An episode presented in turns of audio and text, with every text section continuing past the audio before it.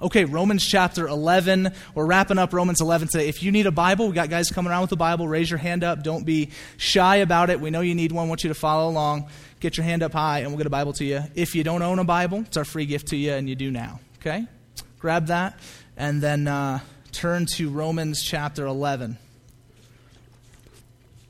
Now, we are in the last four verses of Romans 11.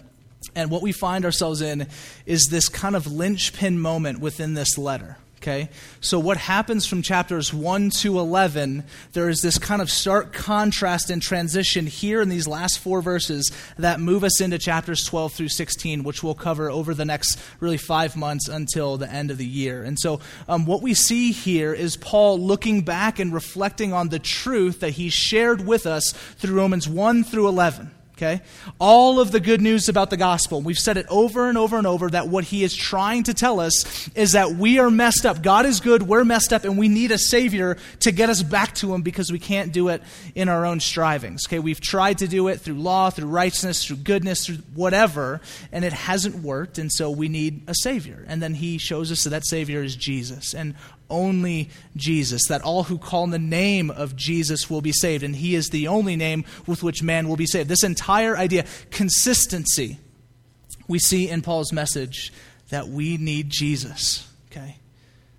And then he comes to chapters 9 through 11, which is where we spent most of our time over the last three or four months, and he begins to give us some hard truths hard truths about humanity and the fact that he chooses and elects, but not all are chosen and elected, and some, it seems, are hardened. Even as we saw last week, that the Jews themselves, partially, right now, Israel is hardened for the sake of Gentiles being brought in. And there's, listen, if you don't get any of that, go back and listen to sermons. It's just too much to cover today. In fact, it was too much to cover last week, and we didn't even get through all of it. But what we constantly see is Paul trying to remind us hey, this is the gospel, this is the story, this is what saves us. And then he moves into 33 through 36 here, these, this last portion of the first half of Romans, and he moves into what? A song. Four verses in this song of praise to God. The linchpin moment in the entire book of Romans is these four verses, this song to God, singing his praises. In light of what he's done, in light of the gospel, Paul sings. So here's the truth about the way we've been created, okay? Every single one of us in this room, regardless if you believe it or not, you were created a worshiper.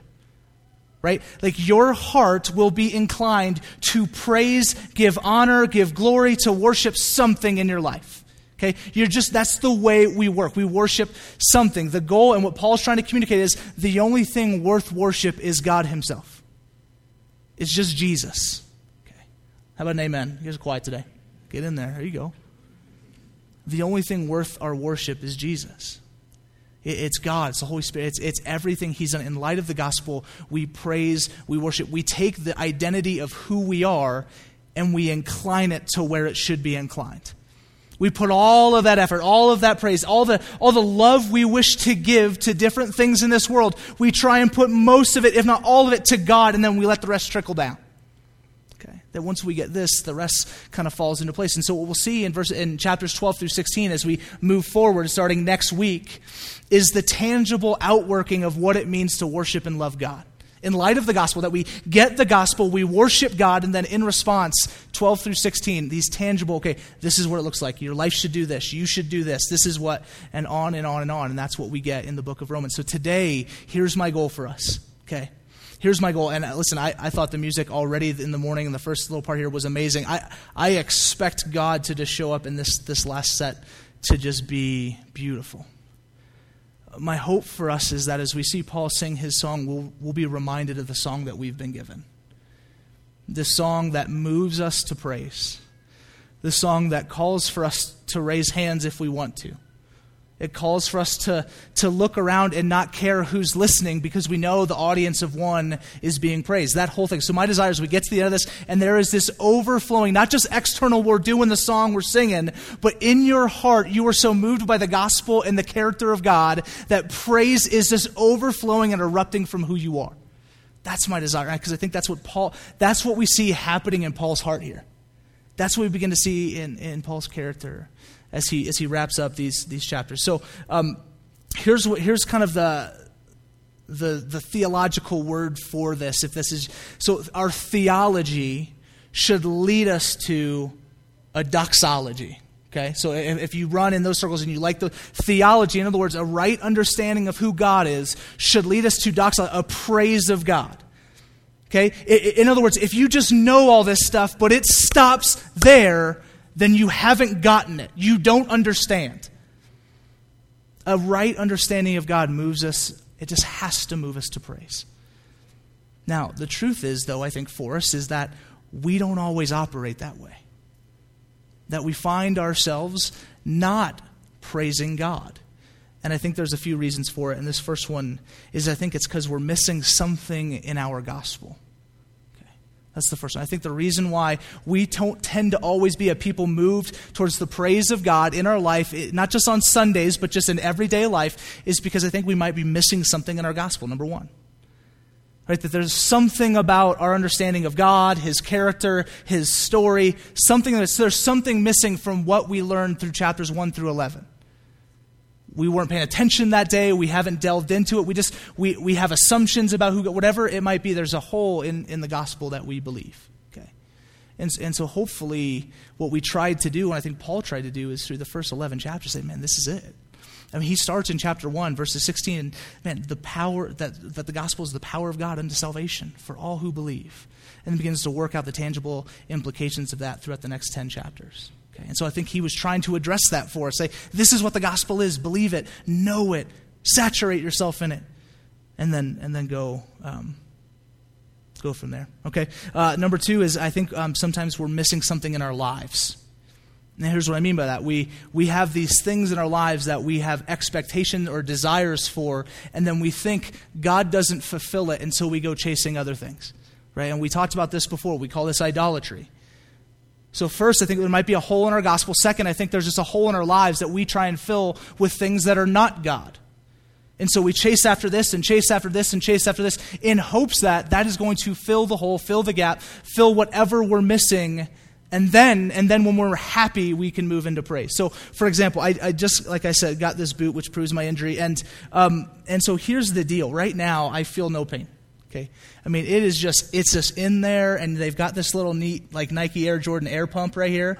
Just gets that thing real snug. And um, when it's in there, no pain. Because it, it's not moving, it's not shake, I mean, nothing. And so in my mind, my thought is, man, I'm, I'm healed. Like, I'm good. The truth is, okay, I'm still broken inside as much as my feeling is, okay, this thing has fixed me, the reality is, is inside the boot, there is a fractured talus. Okay? Anatomy. There's a fractured bone in my ankle. And aside from the intervention of God, it's still broken in there. And I know this to be true because I took off this boot last night to fall asleep, and immediately there was pain. And here's what I think we do is with these idols in our lives is we say, okay, man, I'm, I'm going to chase after this. I'm going to chase after this. And then what happens is, is happiness comes, right? I mean, like, let's not fool ourselves. Let's not kid ourselves. I mean, like, when we chase after some things of this world, they make us feel great. Like, there's good things in this world, and we chase after them. We make them everything, and they bring happiness. Sometimes they'll bring kind of that, that momentary, okay, I'm good, and we think, oh, everything's fixed. Right? The, the hole that I felt was fixed now because I'm dating this guy and he loves me. This, this, this hole in, in my heart about and being insecure about who I am is fixed because I got this promotion. Right? This whole and on and on and on. We all have those different things. And so we have this belief in that moment okay, well, the pain's gone. Everything must be fixed. And so, okay, then I'll, okay, God's now worthy. But and the whole time, it's just you're chasing after something that's never actually going to fix you.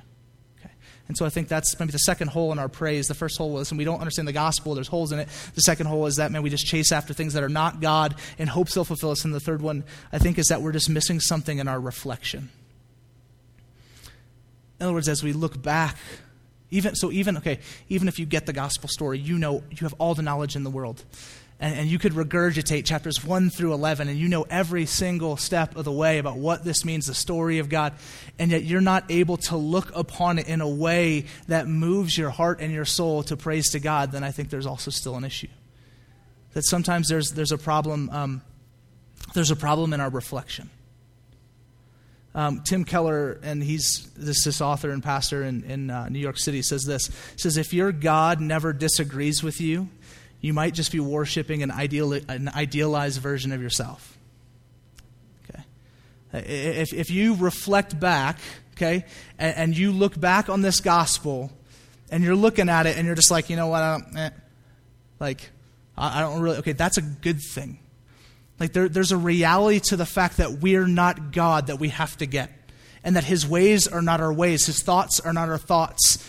And that mystery in of itself should move us towards praise. What happens often, though, with us is our reflection means we look back even on truths that we read clearly in Scripture and say, eh, I don't know about that. I'm going to I'm going to believe this instead. It's going to come in line with what I want to be true. And I think, honestly, that inhibits praise because you're not actually worshiping God, you're worshiping a version of God that you've created. And that's not helpful. It's not helpful to worship something you've created. Okay? We worship the one who is creator. Big difference in that. And so I think those are the, the three the three biggest holes in the midst of this. We always think that we have this a little more figured out than I think we do. We always think, okay, looking back, maybe I can do a little better. I was um, thinking about this this week and uh, in high school. I remember i was a junior in high school and i played football and i was, I was, a, I was a guard and, um, and just loved it loved playing football. And the, uh, my, my junior year we were watching the seniors lose in the first round of CIF playoffs in, in, Southern California. Okay, and and they were just getting absolutely destroyed. I mean, just I mean, they were losing like forty-two to zero at halftime. So just really really bad game. And and Jared, my buddy the who played tackle next to me, says to me, he goes, "Hey man, not us. This is not going to happen to us. We're going to do better." Right. That, that we saw what happened to them and we said, we're going to do better than them. We know better. We're going to play harder. We're going to try harder. We're going to, and we're going to make this happen. We finished that season 2 7 and 1, didn't even make playoffs. It was that bad we tied. We tied in football. And I remember thinking about this this week and just thinking, like, man, again, we thought we had this all figured out. Like, we thought, okay, man, we're going to try harder. We're going to do this better. They didn't really get it. See, when we, when we allow ourselves to think we've fully grasped God, yeah, I, th- I, think, I think we miss out on some of his praise. Okay? So there is that front end. Listen, know him, know the gospel, understand what the Bible says, but then understand you have limitations. Okay? And so if we, if we get puffed up in our knowledge, you're not going to praise God. If you just leave knowledge behind, you're not going to praise God. It's, it's both. And so we have to find that, that kind of helpful balance. Okay? So here we go. Let's, uh, let's move into the text. Verse 33 the first line in Paul's song. He says, Oh, the depth of the riches and wisdom and knowledge of God. How unsearchable are his judgments and how inscrutable his ways. Again, oh, the depth of the riches and wisdom and knowledge of God. How unsearchable are his judgments, how inscrutable his ways. Here's the Lego quote, right? Everything is awesome, right? You look at God and he's just awesome. He's perfect. Everything about him is good. And even the stuff I don't understand is good because he is God. I love this first bit because you have to, you have to take into context Paul here. Who is Paul? What do we know about Paul? The reality of Paul is he just finished three chapters talking about how multiple of his brothers and sisters don't know Jesus, and he's contemplating what does it mean for them to perish. He's contemplating the fact and the reality that his life is filled with persecution. And yet, his song, the song he sings in light of the true gospel, in light of the fact that he gets the gospel, in light of the fact that he understands that there are limitations to it at the same time, is that he says, Oh, the depth of the riches and the wisdom and the knowledge of God. He's bigger, he has more, he knows more, and he practices and lives it out better than anything we could ever comprehend. He is God. You see, our praise cannot be contingent on your personal circumstance. And it too often is. And that's a hard pill to swallow. Because we tend to just be people that, man, in response to not God's good story, but rather our good story, then we praise. Things have become good enough for us, and so we say yes. But understand, Paul's coming from this. He looks around, life's not great. Oh, the depth of the riches and the wisdom and the knowledge of God. How inscrutable his ways.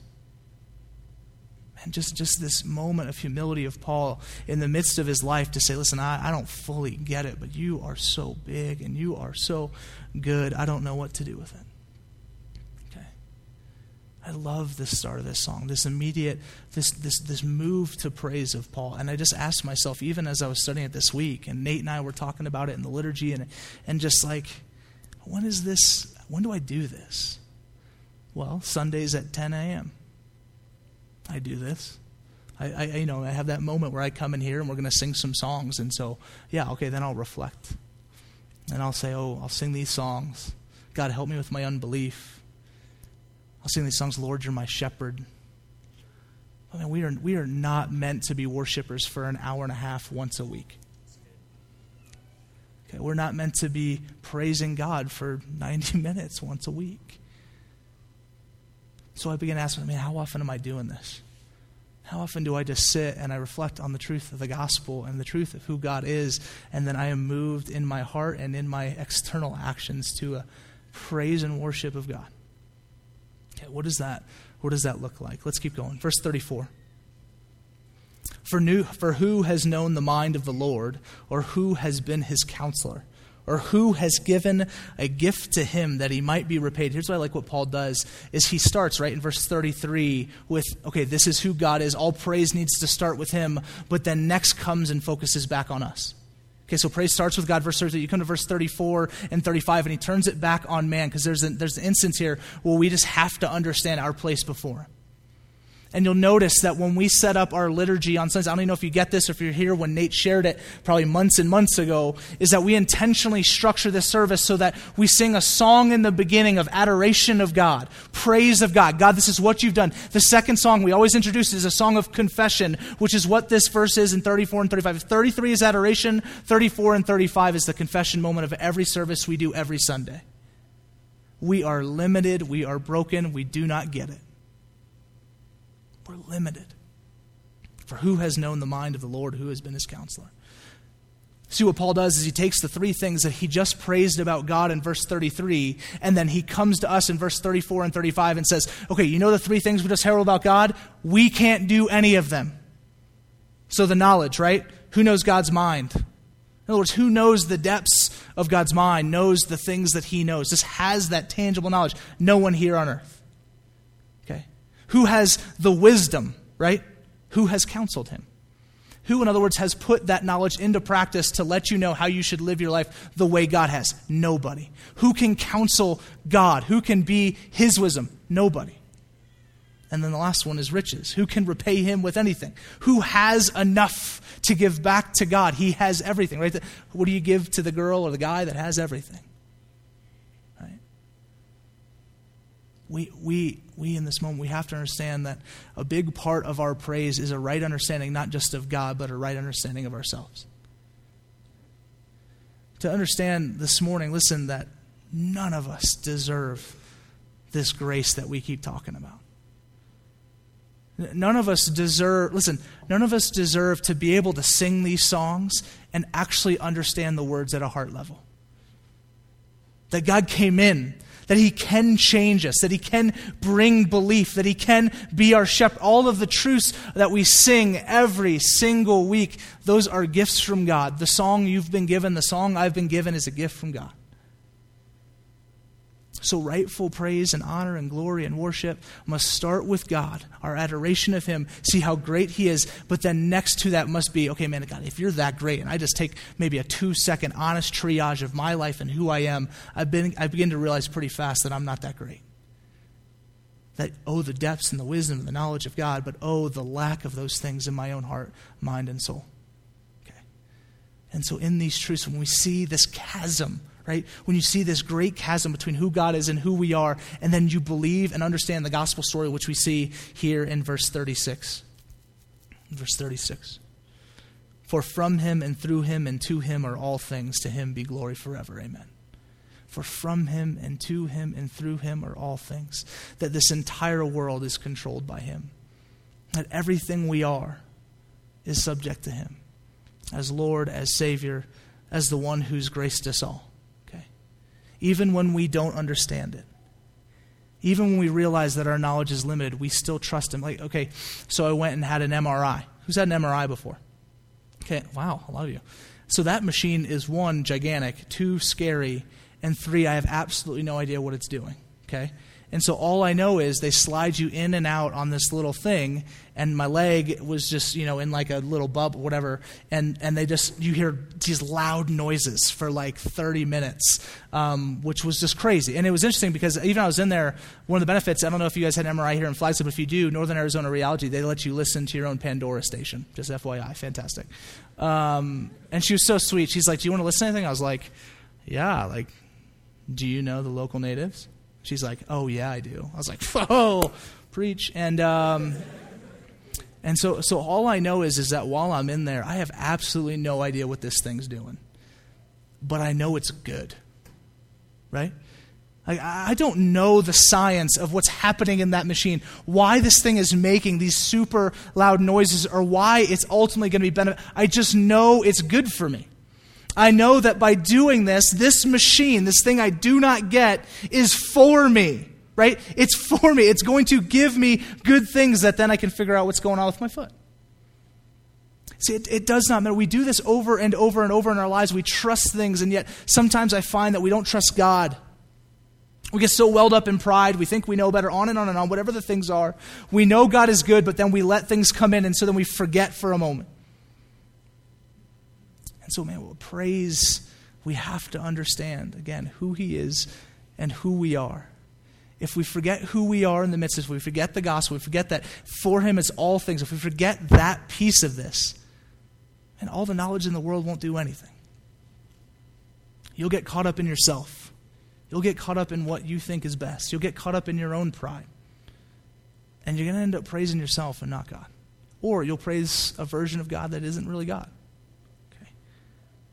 Um, what you what you have to understand is that every one of us in this room, I, I get it. I mean, I, I, get to meet with a lot of you, and and I'll be honest, man. I sit down with some of you, and I'm like, man, that that is really tough. And some of you guys are walking through seasons and walking through stories that are significantly harder than anything I've walked through.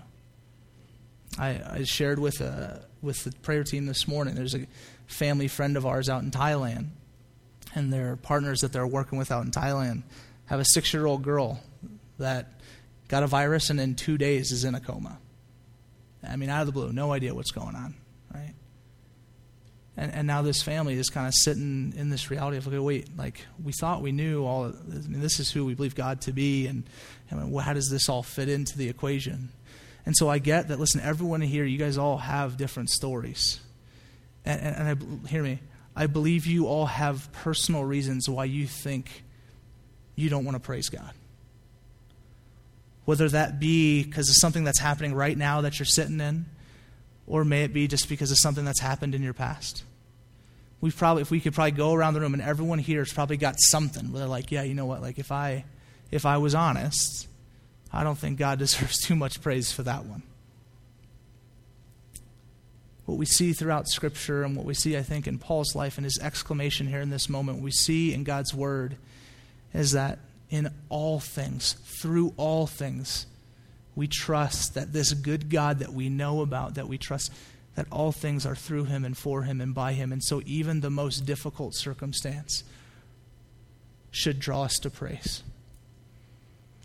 Which, I, listen, I get it, doesn't make a ton of sense in the world's economy, it doesn't make a ton of sense for us to say, okay, I'm battered and bruised, and this is my reality right now, or it's been my reality in the past, and I'm going to raise holy hands to a God because I've been given a new song. That doesn't always make sense for us in the way that this world views things, but in light of the gospel, in light of who God is, things become a little clearer and we finally can begin to reorient our hearts towards worship of God, not just on Sunday for 90 minutes, but in every minute of every day for the rest of your life. But we've got to continually get God. This is who God is, this is who we are, and then come back in with the gospel because everything happens by his hand. All things for his glory and your joy. So let's not miss it. Okay? Let's, let's not miss it. And then I want to land um, with a couple things here, and that's, I promise that's the only time I'm going to say land. Um, none of this, hear me, none of this that Paul is saying, okay? These, this song does not make sense for Paul to sing if Jesus did not do and say the things that he did and said. Right, this, this Paul, this, if you again, if we know his story coming out of the past that he has, does not come in and sing his song, this praise to God, if he didn't encounter him, if he didn't know him, if he didn't see him raised, if he didn't believe in his gospel, if Jesus did not raise, if Jesus did not live and die and raise, all of this is invalid and it makes no sense for this guy to sing this song. And so, the capstone, hear me, the capstone of why, when I'm off this stage and we're going to sing a few more songs, the capstone for why you can raise your hands in praise to God, regardless of where you're at today, is because the Savior of the world, the one that Paul talked about and alluded to for 11 chapters, came and died and rose for us. Because he's our Savior because he did and he said the things that he did and said, we can walk in praise of him. That has to be the capstone of, of everything we do. And as we work this stuff out, listen, we don't have to worry about tomorrow. Why? Because Jesus did what he said he would do. We don't have to ang- be anxious. We don't have to toil. We don't have to sit in fear.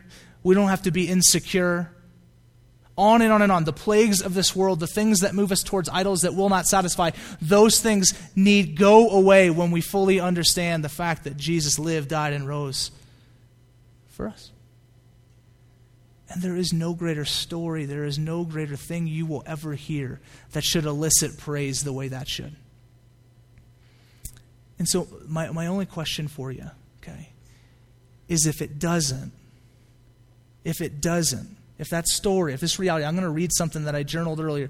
If this story here doesn't move you to praise and song, okay? If it doesn't move you to worship, I, I, I need you to ask yourself the question of why not? Where's the hole? Is the hole in your understanding of the gospel? Is your hole and, in your reflection upon it? Is your hole being that you focus too much on other things that aren't going to satisfy? I mean, what is the hole in this? Because this, man, this story, again, a good theology a the, moves us towards praise, moves us towards doxology. So, uh, I want to read this, and, and, and, I've done this a few times with you guys, but sometimes I'll just I'll write stuff in my journal and and I'll just want to share them with you guys. And it's just um, this was my reflection this week, trying to remind myself of the truths of the gospel, and then kind of move my heart into praise and worship of God. And so I wanted to share it with you, and um, and, and I'd ask that you guys just reflect in the midst of it upon um, upon what this does uh, and is for your heart. I wrote this. I said um, the gospel is is the good news of God. To a blind and disobedient world, it's the power of God unto salvation for all enemies of his kingdom. It is often missed, misidentified, misunderstood, and misrepresented. It's not only about a single day or a single moment, but rather a timeline that spans the scope of history. It's not only about a single tomb and a single cross, but rather an immeasurable number of tombs and crosses that man deserves but will never see. It's not only about this person or that person, about all persons who call in the name of Jesus. It's not only a good story for believers, but indeed the true story for all the world salvation to some, yet still foolishness to many. It's not only the answer for humanity, but for all creation that eagerly awaits and groans for redemption. The gospel is not a result of random chaos, but the outworking of love that only God Himself contains. It is the story with which all men will bend their knees. It is truth that sets us free from sin, from wrath, from hate, from our own disobedience. It is the only hope for this world because its author is the only hope for this world. God is our strength, He is our comfort, our future, our past, our beginning, our end. Without Him, we are undone. He is man's Savior, creation's restorer, and history's author. He is majestic, mysterious, and magnificent, yet He is still near. He is personal, and He is here. And He is due all glory and honor and praise Amen. I listen, that's my that's my song, right? That's that's what came out of me as I began to think about the gospel and think about God and think about what I know about him to be true. When I thought about Romans 1 through 11, this is the song that came from my own heart. My desire. Here's the application. I want you to go this week and I want you to write your own song. It doesn't have to be all that poetic. It doesn't have to have a bunch of alliteration. I'm a pastor, so I do that, right? Just write just begin. Listen, write a song. Write a poem. If you just really hate writing, I mean, just, just speak it. Share it with people. Look back on the gospel. Reflect on your story. Look at him, look at you, and then realize the gospel, and then praise, praise, praise. Listen, we have to become a people, individually and corporately as a church. And I don't even just mean this here at Redemption Flies Flagstaff. If the church globally wants to have a witness to the world, and yet we don't praise the one who is our center, they're not going to want it. They're not going to care because it doesn't seem all that good to us. But man, I, I, just imagine if we if we captured the reality of where our heart and soul is in light of the gospel, in light of who God is, and we began to sing and to praise, and it overflowed from who we are, and we wrote songs and poems, and we did art, and we did all of these different things, and we worked unto His glory for His majesty in the world. Man, they're going to take notice, and lives will be changed. And so, again, write a song this week, whatever that looks like, and then share it with somebody husband, wife, friend, children, di- distant uncle you haven't talked to in years. I don't mean, I don't care. Write a song and share it, okay? In light of who he is, in light of you are, in light of the gospel. All right, let's pray.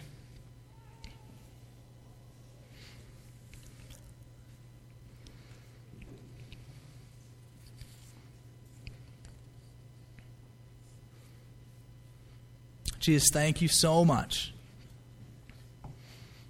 We say it a lot. We say that even those words is even, you know, right before we eat every meal. God, they can often just become kind of trite, repetitive, and routine. And so, Lord, we are incapable, I think. I think I am incapable of just seeing you uh, for who you are fully. And, and some of that is, is intended, I believe.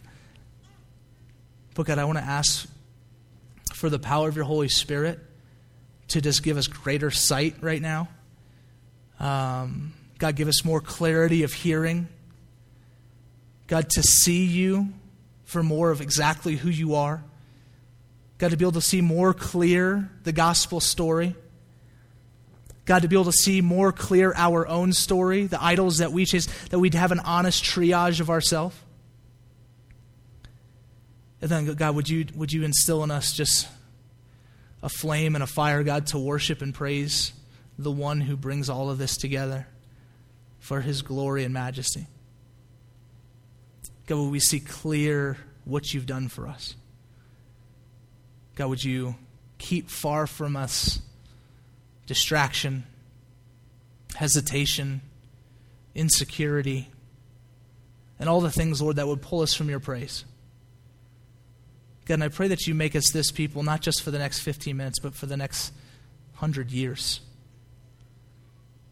God, that everyone that sits in this room today, God, would be instilled with the power of your Spirit to praise and to worship and to live this out.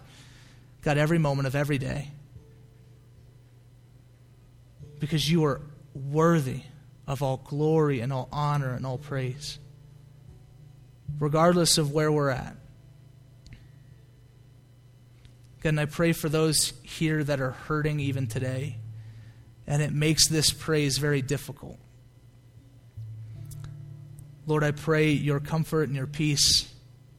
Lord, I pray you draw near, reveal yourself, speak to their hearts, communicate love and the gospel, set them free from pain, bring them closer to yourself where there's fullness of joy. God, that in this room there would be singing, there'd be dancing, there would be hearts that are overflowing with worship and praise to a God that we don't always understand, but we know is good, faithful, and for us in all things, through all things. And so, Lord, bless us this morning. It's your name we pray.